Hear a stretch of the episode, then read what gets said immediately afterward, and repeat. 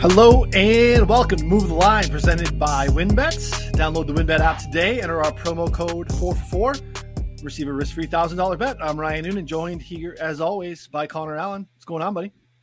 Not much. I really, really, really like the graphics that Sal has put up on the screen here. You got me in a Dolphins uh, nutty and you in a Patriots hoodie.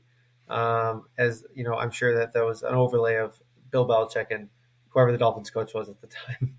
Uh, Maybe it's even a Nick Saban right there. Like I would, that, I can't, I don't I can't imagine Belichick yeah. getting that cozy with any non-Saban Dolphins coaches in the last uh, handful of years. So yeah. perhaps, perhaps that's him. Yeah, it's great. But either way, I'm doing well. Uh, you know, excited for another week of football. It's, uh, I mean, it's another crazy week though, with seemingly not knowing who's going to play up until actually game time and, and actives are announced. So we'll see, I guess. Yeah, so that's part of it. Part of why it is just you and I here today. Uh, it, it's also, you know, obviously the holiday season. And, you know, again, this is, we talked about this on the prop drop show the other night. This is probably the, you know, antithesis of first world problems. But from a, a content creating standpoint, this is a very challenging time as well. There's just, it's hard to, say handicap these games. It's hard to write articles handicapping these games. It is it's difficult to ask people in a truncated week to give us their free time to come on and spend an hour, hour and a half with us. So we didn't even bother this week. Connor's traveling. Uh, just a lot going on. We'll do our best, as we typically try to do in this spot anyway, right? It's a Wednesday night record. We are always, you know, a handful of hours, days out from the actual games. So we always try to have it to be kind of a, an overview of the slate. As Connor mentioned, very difficult with the added layer of not knowing who's in, who's out from previous COVID, who's going to be out, you know, by the time this is in your, your podcast feed in the morning.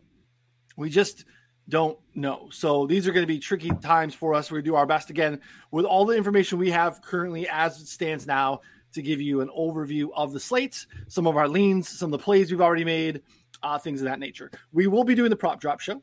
Uh, as we always do, as a reminder, move the line is a uh, twice a week show. This is the Wednesday game by game breakdown. Typically, Fridays is our prop shop show. We try to wait a little bit. Uh, we're hoping to get more action. We're going to do our best. Uh, we're going to record and do that live here on YouTube, uh, and that'll be in your podcast feeds on Friday morning. But live on YouTube during Thursday night football, starting right around halftime of that Niners and Titans game on Thursday. So tune in, Connor. Uh, hopefully, prop stars. Prop stars is a little under the weather today, so hopefully he's feeling better tomorrow. Uh, otherwise, I'm not quite sure what we're going to have there. I don't even know what we did last week, but somehow we had like an hour and a half prop drop show without really any props to talk about. But uh, that is kind of the nature of that show. We enjoy that quite a bit. So, uh, like I said, you know, we're going to do our best to kind of fly through this. Uh, you know, not going to get too much in the weeds because some of these spots, from what we know now, with kind of the rule changes that the league is looking to maybe implement as far as getting guys back active after testing positive. Like we just don't know. It's so fluid right now. So we will uh, try to fly through it a little bit here to give you some actionable information. Again, we want to remind you head over to 4for4.com slash plans. This is in the show notes. We got NBA live props every day. Uh, Discord is popping and we want to make sure you take advantage of that. $44 for a betting sub. It's going to take you through the end of February. Definitely worth it. Uh, we're two weeks away from golf being back. Uh, the betting sub's also going to take you obviously through the end of the Super Bowl, get you all of those picks too. So, uh, Connor, let's jump into it, man. We'll give you our first game. Uh, we have uh, a couple of Christmas games. We have uh, first the Browns are on the road in Green Bay. Green Bay is laying seven and a half here at home. 44 and a half is the total. We have uh, an AFC North that is completely up for grabs. Browns had an opportunity to take over the top spot with a win against the Raiders on Monday. A late three and out and a couple of quick Derek Carr completions put the Raiders in field goal position there. Now, completely turns. The, the Browns are in dead last uh, in the division. So, quick turnaround again, considering all the COVID issues they had last week. You know, they had like 18 guys, I think like nine or 10 starters. So, some of them came back today. Some got added to that list. Uh, they added uh, Greg Newsome at cornerback. He's now on the COVID list. That's not a spot you want to be in. You don't want to be short defensive backs heading to Green Bay against Aaron Rodgers here. Uh, I took this in the look aheads, Connor, at six and a half. It's the only thing I have on the books currently. I sent it to you. I know you didn't take it. Did you? When did you send it to me? Um, if I didn't send it to you, I definitely put it in the Discord. You probably put it in the Discord because I, I think. I, why would I send it to you anymore? Yeah, you're right. I, I, don't. I don't. I don't tail you as much as I should. I, I have a few times, but not as much as I should. So six and a half in the look aheads, seven and a half. Oh, I don't know so much. Uh, I did write up uh, today team totals. I took the Packers over 26 and a half, uh, which I think is a nice lean. Uh, what are your looks here? I mean, I just thought it was crazy how the Browns down like, I mean, their entire team, like, I mean, 75% of their starters yeah. were able to potentially beat the Raiders at like, I mean, close-ish to full health. Like, I mean, like a relatively normal Raiders team. I thought that that was in, insane. So now you're catching the Packers at home against this Browns team that probably should have most of their guys back. But I mean, it's been a how many of these guys are practicing? How many of them are practicing at like full amounts? And with COVID coming in and the protocols, like all those guys are going to be like slowly kind of brought back throughout the week. I think it's going to be a mess. Uh, if you can find this at seven, I love it at seven. Seven and a half, I think is still playable. I think the Packers here are the right side, and the team total is a good look as well. So, um, yeah, I would take the team total up till twenty-seven. I don't know yeah. that I'd be, you know, once we get over that a little bit, considering how we know the Packers want to play. Um, I think considering that they'll be able to run, I think against the Browns, who do lean a little bit more. Um, you know, they're better against the run than they are against the pass. Now again, Newsome out too that makes it a little bit more complicated. But uh, yeah, I think the Packers are the side here, and uh, yeah, like I said, I don't know that we're going to see sevens again, but uh, if you see a seven, take a look. I mean, I, we don't have any news as far as a lot of these starters on the Brown side. We don't know who's quarterbacking this game, all those things. So keep a lookout. I definitely feel like the Packers are the side to be on. All right, next on Saturday as well, we have the Colts on the road in Arizona the Cardinals just one point favorites now. 49 is the total. This is a spot I highlighted last week in the look ahead lines article, but I thought we were going to be able to hold off on betting it early because I was convinced that it would be more than three. This is four in the look ahead lines. But again, the, the Colts win against the Patriots. I think more importantly, the Lions blowing the doors off of Arizona move this to under three everywhere and pretty quickly. We know that this spot was exciting to me because the Colts run game, which is a problem right now for anyone they're facing. They are running at will against everyone. And then the Cardinals are a team that we've tried to exploit against good running backs. They are 32nd, dead last in explosive run rate allowed in the league. Sets up for a nice spot for Jonathan Taylor. Uh, the Cardinals also showed some limitations offensively without DeAndre Hopkins. It was surprising to see them come out flat, considering that they lost the week prior against the Rams as well. But here we are. Now we are uh, one basically painted across the board. I'll be honest, guys. I thought I liked three and a half. I liked four on the Colts side. This feels a little bit like an overreaction. I, I don't know. I give me your thoughts here.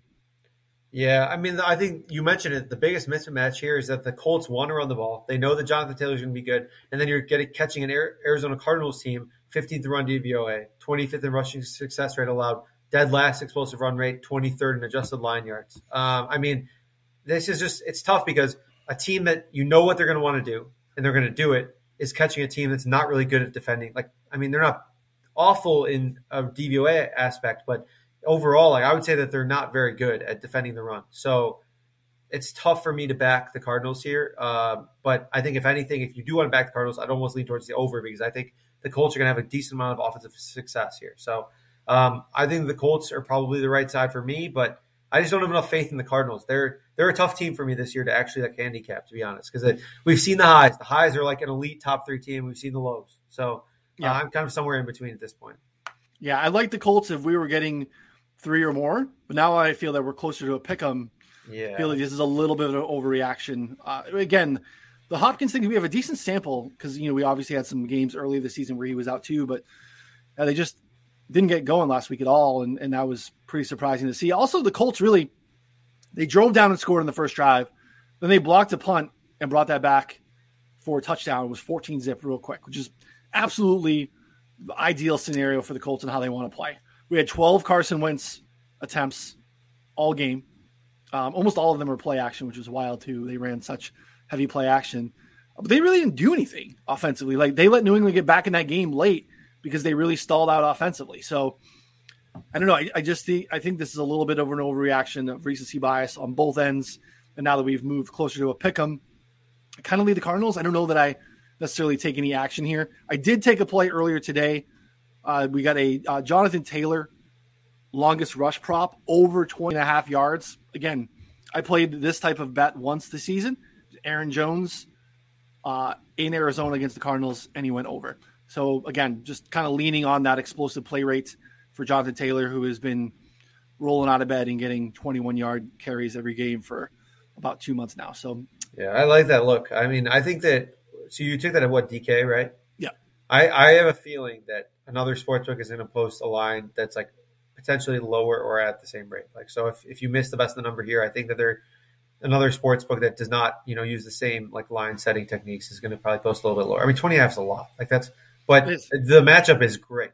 I mean, that's third dead last in explosive uh, explosive run rate. So, I mean, seriously, I think he's done it in five or six anyway. Even, yeah. you know, and against you know worse or tougher matchups. So, yeah, be interesting to see. I'll take another piece at a smaller line too because I, I think it's a pretty good pretty good play here. Um, we have to watch Rondale Moore. He got dinged up here a little bit, which is annoying. I only need a couple more yards to push him over a season long prop number. But Christian Kirk has really started to solidify his role.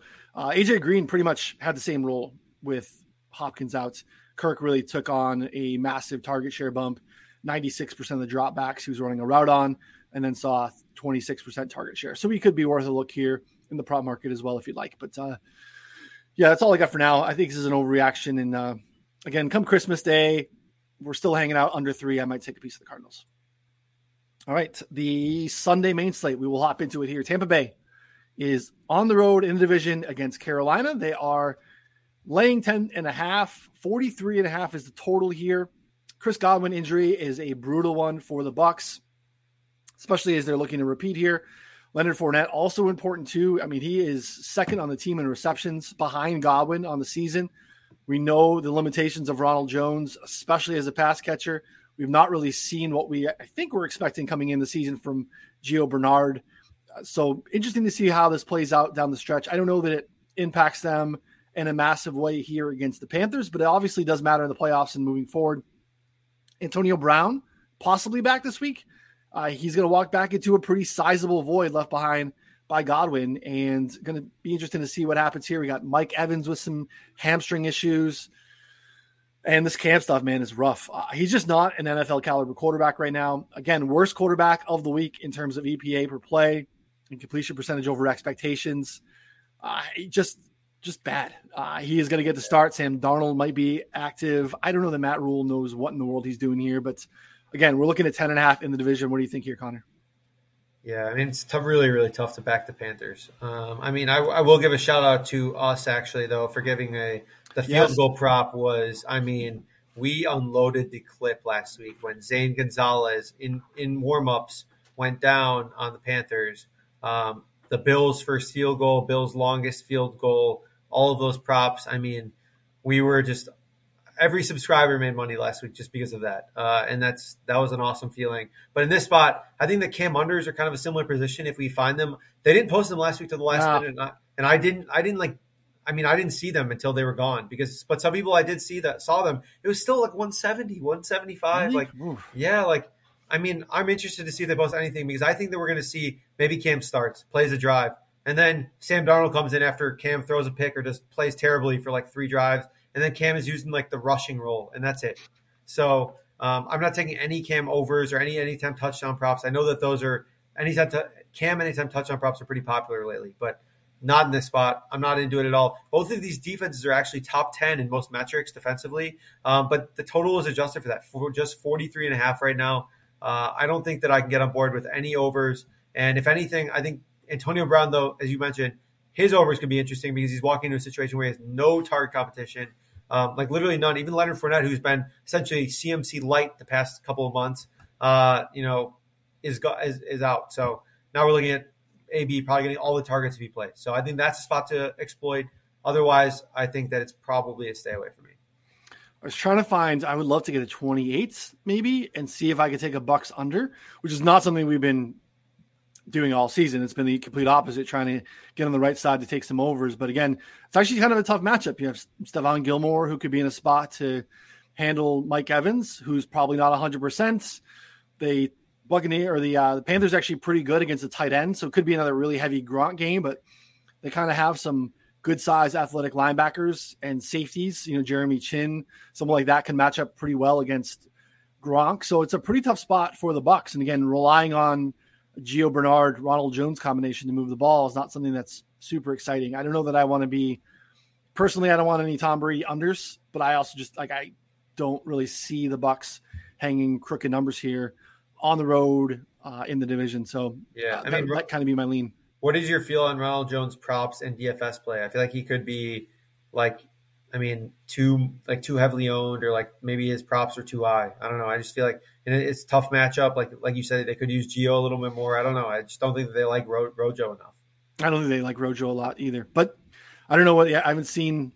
I haven't got yeah, into DFS those, yet today. Yeah, we don't know any of those numbers yet. So. Yeah, DFS will be tomorrow for me. But uh, yeah, you know that it's not going to take very much for me to, to be on Team Fade Rojo. Uh, he's just not very good at football, and uh, they've made a very loud statement in the last, say, 15 months of, you know, believing that themselves. So they've moved on, and Lenny's been the man. So, man, yeah, I think your call on, you know, looking at just an hour before kick, see if the books are brave enough to hang any cam numbers and hit those unders aggressively. I think is is the play here. Yeah, I think they posted it like right before like actives last time, like like or like right after actives, and then that okay. was like, but I didn't again. I, I didn't see it somehow because I kept refreshing it, and then for some reason, like was not there for like the twenty minutes that they posted it. Yeah, it was on my list, but I never it was never Same. there. So yeah. All right, next one. Chargers on the road in Houston. Houston getting 10 at home. 45 and a half is the total here. A little extra rest late in the season for the Chargers helps, especially with all the roster issues that they have right now. Uh, COVID injuries, you name it. Uh, tough loss in week 15 against the Chiefs.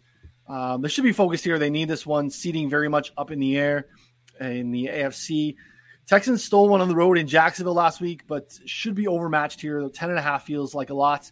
Uh, we got Austin Ekeler with an addition to the COVID list, which I know is not exciting for you and I and our FFPC team. But uh, any early leans here on the uh, Chargers Houston game?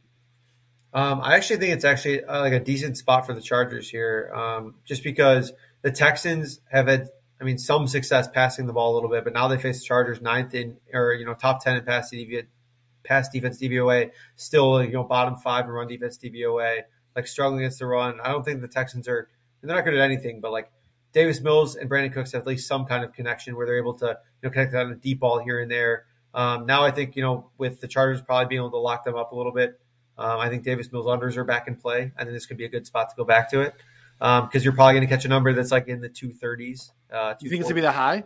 Uh, I mean, last week's opened at 237, and he, yeah, uh, I mean, I know Sharp Group took the under, and even though he he actually played really well, uh, relatively, um, and still didn't hit the over just because he didn't really have to pass. So yeah, yeah, that could be a lean. I took uh, the Texans team total under. Um, I got that at 18 and a half. I tilt. Obviously, it's kind of irrelevant. I would still take a under on 17 and a half on the Texans. Yeah, it's too high yeah, it's too high. You know, it's kind of the perfect spot for unders or these bad teams on the wrong side of 17. So, by the way, my my unders parlay did not hit last week, but I went like I'm pretty sure like three or four or five I hit. hit. Uh, the under the bad team unders like of like 17 and a half. So. The Lions and the Jets got in the way. Yep. Mm-hmm. Yeah. Yeah. Your Dolphins couldn't hold the fort down, and then the Lions like hang 30, which is, yeah. Yeah. I mean, that was the most bizarre game that we've yeah. seen in a while. No, but it was. I like the play. I thought it was good. I I tailed um, a piece of it for sure. I know if you tailed some, of most of them or all of them, you probably came out with a little bit of money. So it's yeah. Uh, what else we got here? Um, Craig Reynolds uh, has been solid. Um, Jamaal Williams comes off the COVID list this week though, so not great. And then um, Amon-Ra St. Brown is uh, Oh, I'm in the wrong game already. Yeah, I was like, wait, wait, a second. You're like, wait a second. I'm uh, still in the Chargers. Chargers. Still in the Chargers. Still in the Chargers. Um, I, I, just want to talk about Craig Reynolds because I know that we were. Uh, that's exciting. That's exciting to me too. But. The Ekeler thing sucks. Uh, we had to watch to see if he's out. Justin Jackson will be the first man up here, um, mostly because he handles the passing down work. So you probably see an annoying amount of you know Rountree and um, you know other guys mixed in there, but uh, you know Justin Jackson would be the guy. Hopefully it's Ekeler. It'd be a nice spot for Eckler, and uh, yeah, there's too many points, and let's look for ways to uh, to short the Texans' passing game here. Now we'll move on to the team that we really want to talk about is the Lions again. They are on the road in Atlanta. Atlanta is laying six points. 42 and a half is the total. uh, these are just two bad teams. Uh, this is really a hard one to handicap. Again, analytics couldn't account for grit and determination last week. Uh, Dan Campbell cares not about his draft position. He wants W's, and they're continuing to fight. They want to continue to win. And uh, hey, they're trying to build a culture of winning. I'm not surprised that they really don't care about jeopardizing a couple spots in what looks like a pretty weak draft anyway. But uh, on the road against the Falcons, who I don't know what they do well. They are really one of the worst defensive teams in the league. They are 31st in offensive EPA over the last month and a half. They're really a, a tough sell at six and a half. So, uh, any thoughts on this really, really gross matchup? Dude, I, I don't understand how this isn't like three. Like, just, I mean, like three seems like a very normal line. Like, I don't really understand why the, like you mentioned, like, why are the Falcons significantly better than the Lions? Um, it's getting bet too because it's been five and then it was five and a half and it was six. It went back down to five and a half and now it's back up at six in some spots. So I mean, it's look, like they're getting some action. That being said, I'm not on the Lions. I mean, I'm well, not here's the thing. No, Jared Goff is on the COVID list. Yeah. So not like not Jared Goff doesn't matter. matter yeah. but, but, like Tim Boyle is not a dude that we do we really want to take less than a touchdown on the road with Tim Boyle? Like I, yeah. I don't. But I, I do feel good for Dan Campbell. I mean, he's by winning how many games he's won with the roster that he has. I think feel like he's jo- locked up job security for at least another year. I mean, like for, I think they love him. I don't think he's in any danger of going anywhere. No, zero percent. Even though he's like the team is god awful for the most yeah. part. Like I mean, they they won a good game and they won another game and they tied another game. Mm-hmm. So why not? Yeah, I don't think he's going anywhere. That's a new whole new like thing, right? They got a new GM, like they got a whole new vibe going there. I don't think he's in any jeopardy of a one and done. Like David Culley on the Texans, he could be one and done, but uh, Dan Campbell is is locked in. So he does seem like a dude that the guys want to play for. So yeah. again, that's a tough draw in Detroit for a free agent destination. But if you got a, a real players coach in every sense of the word, uh, a really good behind the scenes clip uh, from the locker room post uh, post game there, and those dudes just love playing for that dude. So yeah, I don't know. I've been hesitant, and I don't know. Maybe this is a spot to to get there. Russell Gage has just not been a guy that I've been in on, but like he is getting a massive workload. So target share the past three weeks 30%, 23%, 39% with a 10 and a half aDOT. So like I'm thinking of a, you know Russell Gage and I'm thinking of you know dink and dunk and little stuff mm-hmm. around the line of scrimmage, you know Cole Beasley ish, and to know he is being used like down the field. We know how bad this line secondary is, so maybe some Russell Gage props are relevant here. Um, Amon-Ra St. Brown is a guy I wanted to talk about too. Like he's kind of Russell Gage-ish. Like he is seeing target shares in the 30s for like three straight weeks. He was used in the backfields, both like as a runner, and they were throwing passes to him last week. Like Craig Reynolds, our boy, was just being used off tackle. Um, but he's been kind of in that like Swift role. And I don't know, maybe there's a, a little mini DFS correlation stack here, but in the prop market, we can get some like Amon-Ra St. Brown, and maybe this game goes over and these guys are stacking up receptions. Yeah, I mean Amon-Ra St. Brown is like basically their only viable guy with a pulse. Like he's like the only guy who can do anything offensively, and so they're feeding the ball to him, and he's actually done really well. So yeah, I mean, good for him. That's really all I got in this one. It is gross. Um, yeah, I, I don't have not great. Yeah, both the team totals are a little on the wrong side of key numbers. Like it just is kind of a, a stay away. So uh, we'll move on to the next one. This is a kind of a playoff game, basically, of Baltimore on the road in Cincinnati. Cincinnati two and a half point favorites. 45 and a half is the total. As we mentioned earlier with the Browns, basically every game played by an AFC North team right now is impactful as far as the playoff picture goes, especially a head to head matchup because the division is wide open. I think the Bengals' signature win the season was their week seven curb stomping of the Ravens in Baltimore. At that point, we didn't really know what to make of the Bengals because they hadn't played anybody and they looked good, but we didn't really know what to make of it. And then they crushed the the Ravens there and uh, kind of put them on the map. But uh, we don't really know what to do here. We have no idea on the status of Lamar Jackson, but I think it's interesting that we don't know, and this is still posted at two and a half everywhere. So I think that kind of feels like they're telling us that he's going to be active. I don't think I, I feel like the line would be different. I feel like it would be above yeah. two and a half, right? If, if Lamar's out. So, oh yeah, Um, I mean, Huntley's playing. It's this is like six and a half or five and a half. yeah. I mean, I think that if Lamar plays, this is probably like a pick. Um, So, so is there, there's, so is there some value then? So you think it moves? And you- you're probably right. That natural news, that like the way our brain works, is when that hype, news you know? fires. Yeah. So is there some value on the Ravens here, possibly getting two and a half points that you won't get once we get Lamar announced? Yeah, I mean, if you think Lamar plays, though, I just don't know if he if he didn't practice today. It's Wednesday, and he didn't practice. I mean, I have no idea. Uh, I mean, that's the issue is with I'm like you. You mentioned this actually like probably ten times.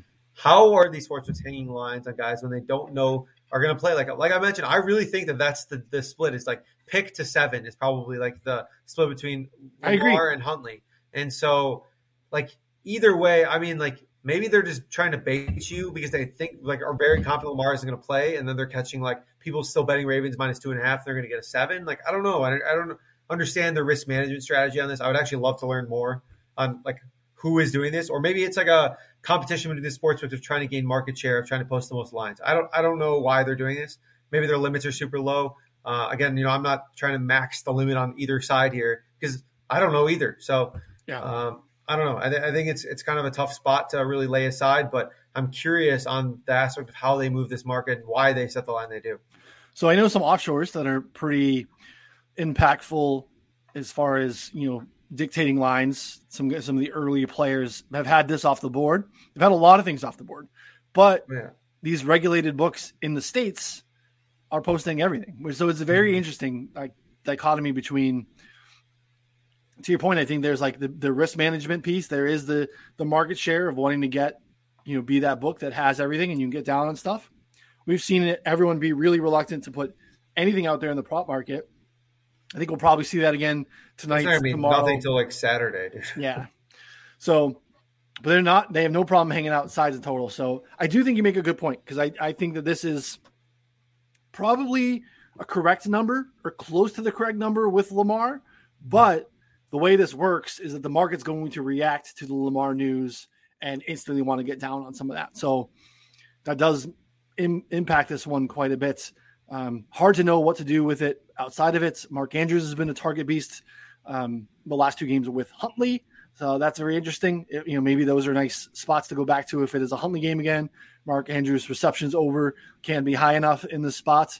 Um, I don't know. We have a Joe Mixon watch. He's probably going to be good to go. Tweaked his ankle late in the game against Denver. Uh, likely a full go. The Cincy receivers are tough. It's like whack a mole. This would be a spot that we should be probably talking about one of them or maybe multiple of them.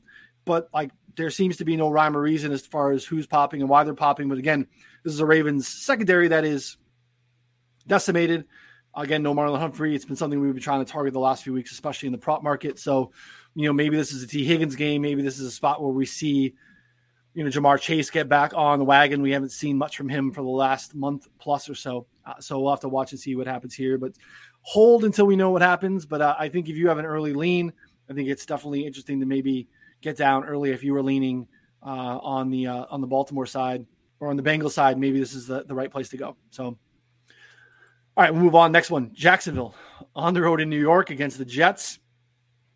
Oh gosh, uh, Jets are one point favorites at home. Forty-one is the total. I don't know. Maybe there's some flop lag on the post Urban Meyer bump. It didn't happen last week against the Texans. Houston dominated the Jags. Now Jacksonville heading north to New York. Uh, just a brutal game. Top two picks in April's draft. Both struggled to get anything going. I think they. I saw that they have like three combined passing touchdowns in the last like six weeks or something ridiculous. Like it hasn't been good. It has not been good. Um, now you basically got the entire Jets roster added to the COVID list today, uh, including head coach Robert Saleh. Like I don't know. I, again, we don't know what's going to happen. Are these guys going to be, you know, active come game time because of these new rules and what's going to? I have no idea. Jets, Jags, Connor. Uh, any appetite? No, I mean straight Let's up, go. n- no. All right, I'm with you. Yeah, there's nothing here. I, there's nothing here. Like what? I, I don't think that we need to force anything here. Like there's just you want to bet on two bad teams. I mean, enjoy misery. I don't know. I mean, Take the point. I, you don't even take the points. Like I don't want the points. Like, No, I don't want the points where because I don't want the under because they're gonna have like three pick sixes and somehow at the over, and I definitely don't want the over because I'm not banking on them scoring touchdowns. So Yeah. Yep. not into What- it. Uh, another playoff game. Buffalo on the road in New England. New England is laying two points at home. 43 and a half is the total here. We're going to have some weather here, I think. A little bit of rain, maybe some winds. Hopefully, not as much wind as we saw last time. I don't think we got a true sense of really how these teams match up. But again, should see a more balanced offensive strategy from the Patriots, considering uh, that they ran it 46 times last time they played. Uh, again, this is a playoff game, huge in terms of seeding. The Patriots basically lock up the division here with a win. And then the Bills are really in a tough spot with a bunch of teams surprisingly fighting to make the playoffs, which is not something that we would have thought of maybe even four or five weeks ago. So, kind of crazy spot here.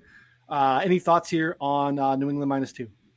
I guess my my thought, like my concern is like how this game plays out in terms of like the coaching standpoint. So like Bill Belichick just ran all over the Bills, right? So I know there it was weather impacted, right? Like the weather kind of pushed, like forced his hand to do that, right? But they knew that they were running and they couldn't stop it. So what is stopping Bill Belichick from doing the exact same thing, right? Like that's what I keep coming back to is like how like how are the Bills going to game plan differently to stop the run, and how is Bill Belichick going to adjust? Like so, say they stop the run for like a quarter, you know, like and they like they can't run the ball at all. Like, does Bill Belichick shift like a passive approach? They spread it five wide? But that doesn't really make sense because the Bills' passive is still like awesome. Um, so I I probably think they still go run heavy here. Um, I don't think it's going to be like Mac Jones three pass attempts run heavy, but Right. like maybe he has like less than like 25. Um, so I think this catching some unders there could be still be interesting because at the end of the day, like regardless of the weather, like I don't think that passing against the Bills is really the right idea. Probably going to get Damien Harris back too. Did not play against the Colts with that hamstring injury. He was back at practice today, so that's encouraging. Um, one thing also, we didn't see a lot of uh, running, scrambling, or design runs from Josh Allen last week, which is notable because that is obviously a big piece of of their success. Remember, he got dinged up uh, that foot injury late in that Buccaneers game a couple weeks ago. Again, they didn't have to because they had control of that game against the Panthers last week, but you know they don't have that even in their bag to get you know his ceiling on on runs. I, that's a problem. They really they need that. So Cole Beasley out here uh, because of COVID, unvaccinated, so he has no shot of, of playing. We also have uh, Manny Sanders did not play last week either because he is dinged up a little bit. Um, practiced in a limited fashion, but again, this sets up for a really clear path to Gabe Davis to eat again. Um, I took a Gabe Davis prop today over 46 and a half receiving yards. Again, he's gone from a 40% route run uh, to about 90 in the last two weeks. This is a really nice spot for him. Uh, again, he saw seven targets, hauled in five last week for 85 and two scores, 46 and a half in a spot where I think they're going to need to pass. Sets up well for for Gabe Davis if that's still out there while you're listening. So, um, also we're going to watch Devin Singletary. I, you know, not a a guy that we typically don't talk about any Bills running backs, but nearly an every down player last week. 93% of the snaps. Matt Breida played 4% of the snaps, and Zach Moss was a healthy scratch again. So maybe there are some low, just kind of median outcome numbers hung for Singletary. So maybe there's something in the prop market there, but at least worth noting to keep an eye on because, you know, we just, that's kind of the bugaboo on the Bills running backs is that these dudes play 40% of the snaps. They go empty on 10 to 15%, and there's never anything here. And all of a sudden, we got a dude playing 93% of the snaps. I mean, haven't we been like? I feel like we've been caught in this trap before, though. Like, haven't we been caught in the trap of like, oh, like Moss is going to be the guy, like you know, last season at some point. But we never had this, though. I agree with you. Yeah, it's never had been not this extreme. You're right. You're right. Yeah, and this is a pretty extreme. Again, we have to wait and see because all of a sudden they could Yeah. have he could be active on game day.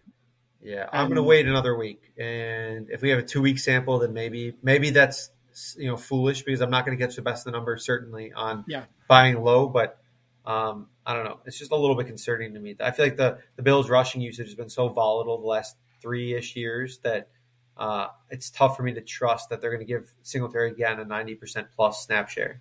Yeah.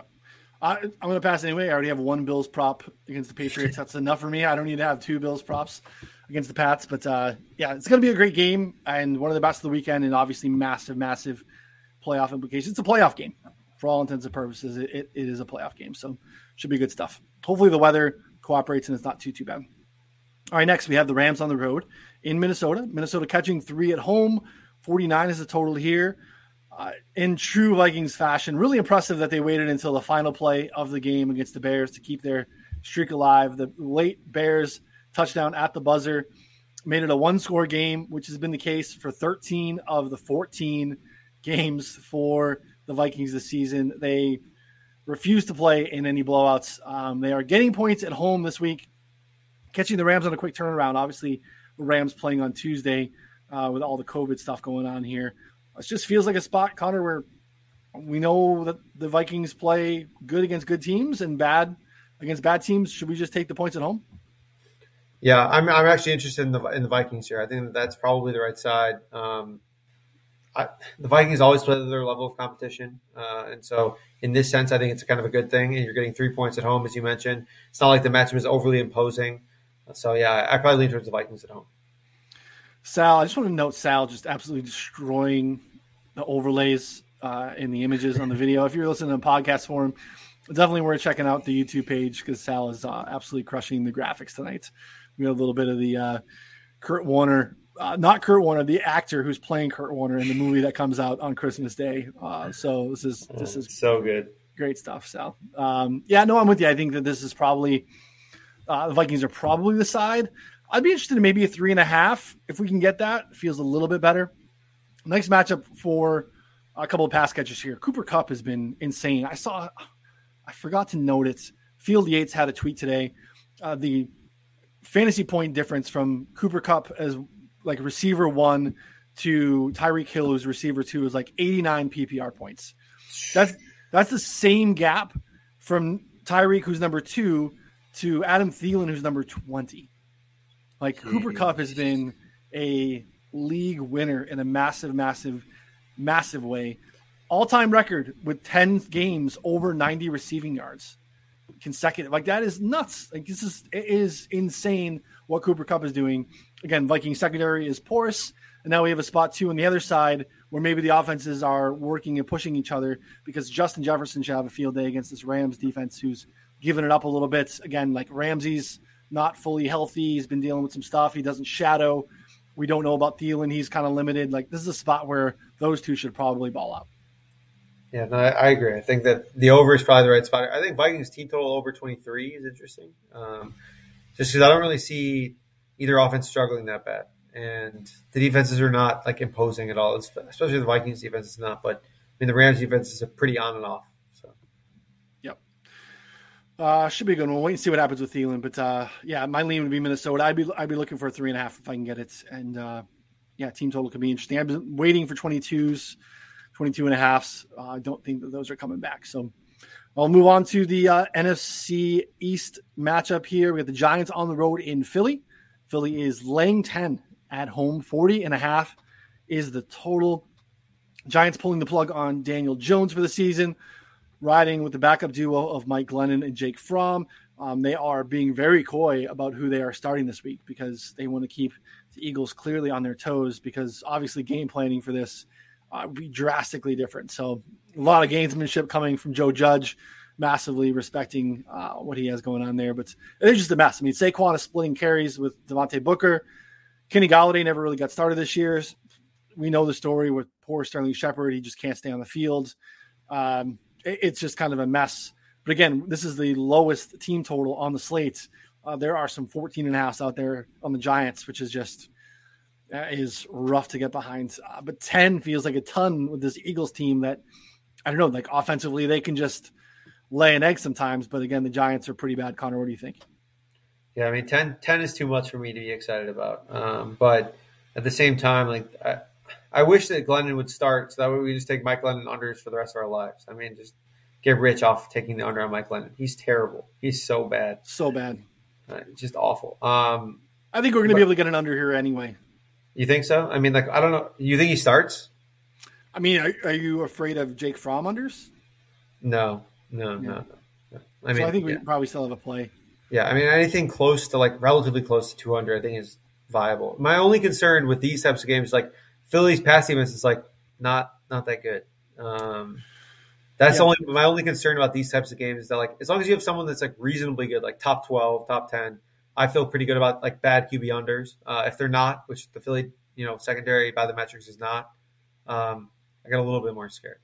One thing I would say that I think would make me want to play it is because the Eagles love to run the ball. They're good at running the ball. Yeah, volume should be low, right? Volume should be a little bit lower, right? That just mm-hmm. keeps the clock moving. So even if the garbage time rate is a little bit higher, it's probably a little bit reduced at least the risk in the second half of some of those dink and dunk stuff. But uh, we'll have to wait and see. I, I think, yeah, like you said, somewhere in the 190s, I probably I'll probably tail you on that one because I know that'll be a look that you uh, that you get to take always. Yeah. All right. Next, we have uh, Chicago on the road in Seattle. Both these teams with kind of short weeks. Seattle six and a half point favorites at home. Forty three is the total here. Yeah, I don't know what to make of this game. I mean, Seattle is set to have their first losing record with Russ at quarterback. The Bears are abysmal offensively. Um, Justin Fields dinged up with his ankle. That's really the only exciting thing. They're really mixing in a bunch of dudes too. Like I think Darnell Mooney is pretty darn good, pretty exciting. But like oh, we're seeing a lot of like Jakeem Grant, and you know they're starting to use you know Allen Robinson like we thought they would early in the season. It's kind of a mess. There's not a lot on the Bear side. It feels like too many points, but like I don't know. I I lean Bears team total under. I think that might be a play. But again, the Seahawks are a team that we've been reluctant to take those spots on because their defense is pretty bad. They showed up in division on Tuesday nights, but like I don't know. I don't have much here, Connor. What do you think? No, I don't either. I think that if it, if it ever got to seven, I would actually consider the Bears. I'm just not really sold on the Seahawks squad. That, like as you mentioned, I mean, just did not show up at all uh, on Tuesday against the Rams. Here, I mean, scored just ten points.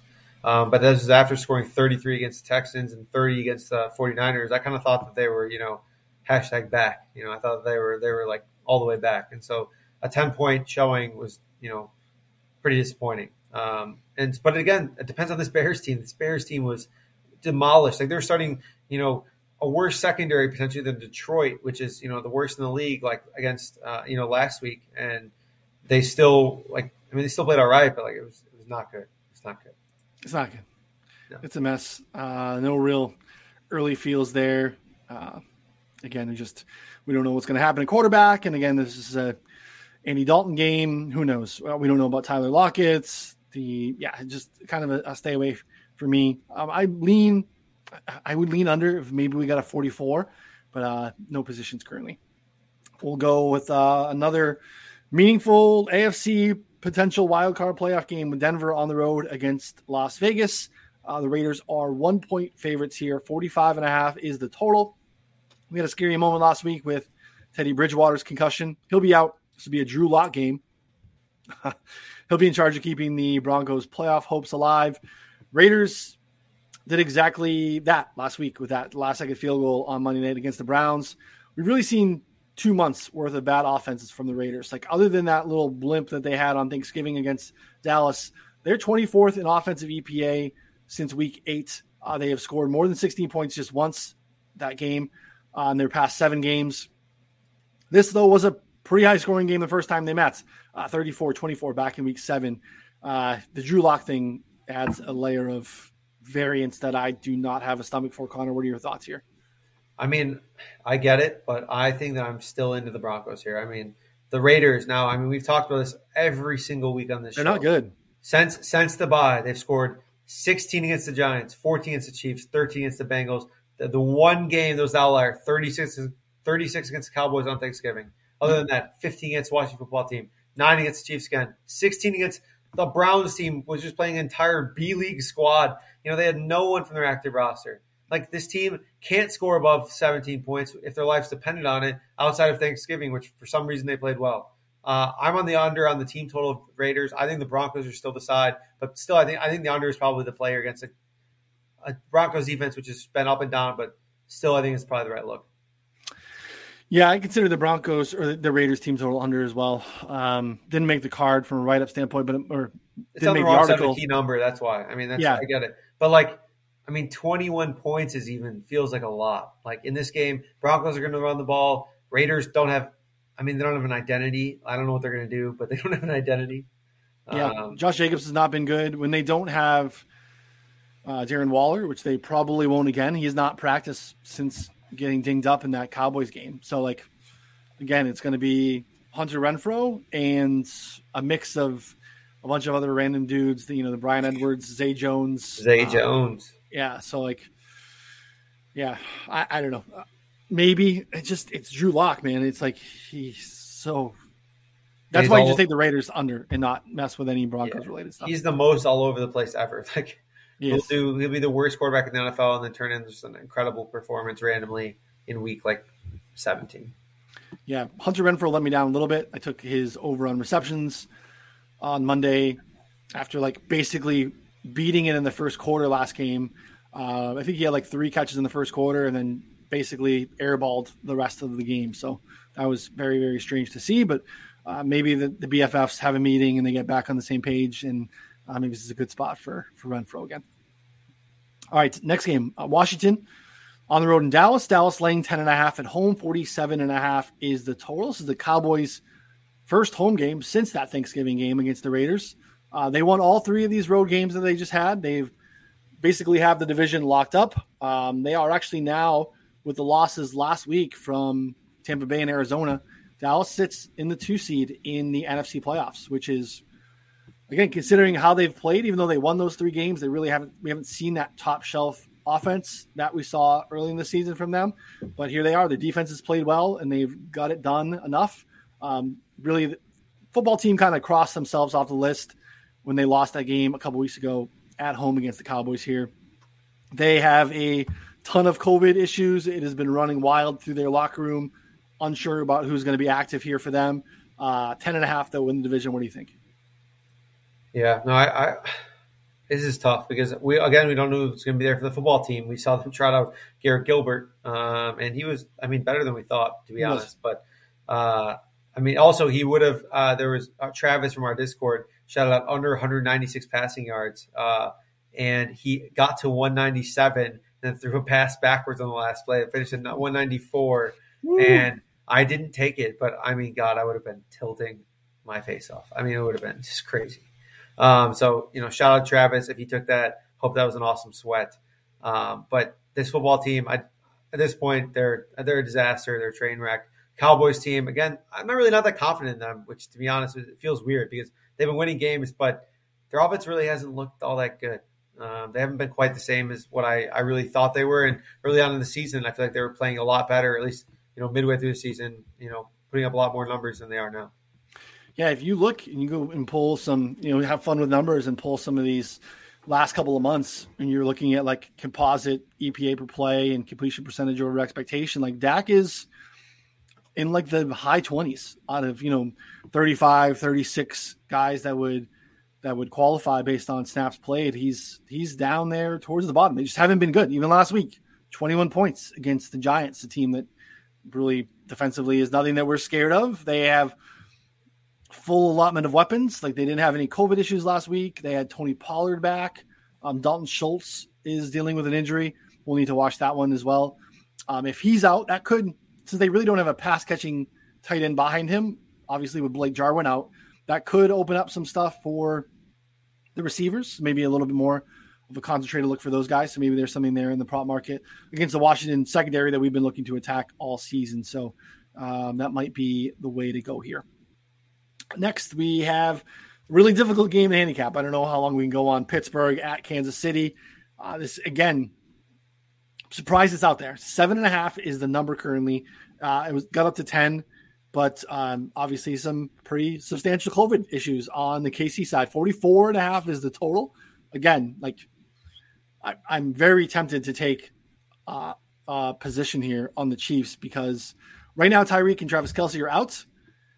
And again, both apparently are vaccinated. And if there is, um, seems to be a loosening of precautions here and like guys being, I don't know what's going to happen. But all of a sudden we get uh, this Chiefs team.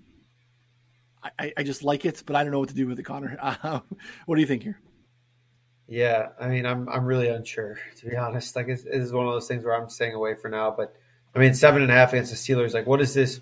What do you think this is at full like full strength? 10? 10. Yeah, probably 10. Um, yeah. So seven and a half is stealing. And I think uh, if you get most of these guys playing like close or like like we think they're going to play, you know, combining this teaser option with a bunch of different plays could be awesome actually. Like because you're like basically locking in one leg of something that you know like if if you get any of them combined healthy, instead of playing the seven and a half, I'd almost rather just like tease it down to like one right away and just be no, like, that's you exactly, know, locked in.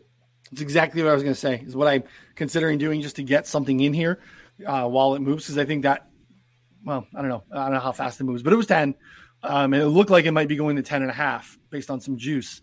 Again, the kind of the way that this the Chiefs have been playing of late, especially defensively, like they are they're built to destroy Pittsburgh here. Um, they get up early and can start to pressure the quarterback and not let the Steelers kind of control the pace. Then Ben is forced to throw. The offensive line is poor. Like there's just a lot of ways here where the Chiefs, after all the hand wringing and all of the early season consternation around them, here we are, week 16. They're the number one seed in the AFC and favorites for home field advantage. Like they control their destiny. And again, I knew that it's not the Chiefs team that we've seen in the past, but I think they are playing. They've won seven straight. They're playing better football. Again, they are a very different team, I'd imagine, without Tyreek and Travis Kelce. We've never seen that in the last few years. But uh, taking those two dudes out of the lineup again, they balled out uh, against the Chargers in a big, big way last week. So again, we have to wait and see what happens here. But uh, Chiefs in a tease makes a lot of sense right now. Like Connor said, teasing them under the three. All right, next Miami on the road against the Saints on Monday nights. Saints are three point favorites. This total continues to get hammered down. 38 is the line. Um, this is a great graphic. Uh, Kevin James uh, as Sean Payton, which is everything we need in our life. I cannot wait to sit down with the family and watch uh, that one. It's going to be incredible. But uh, this one's ugly, Connor. This is your Dolphins team. Uh, tough matchup against a, uh, a Saints defense that shut out the Bucs against shorthanded Bucs, but they also only scored nine points. And uh, yeah, what are your thoughts here? Yeah, I mean they just have the Bucs numbers. Like I feel like like they, they just are like that's just like their thing. Like they they understand how to stop them, and I, I don't really understand why, but they just do. Uh, I mean they, they have last year and this year. I feel like that, that's just been kind of their thing.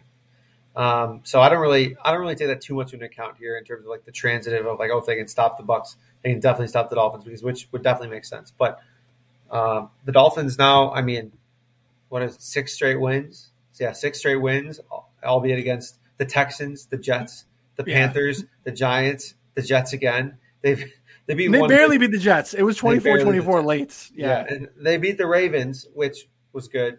That's it though. The rest have been terrible.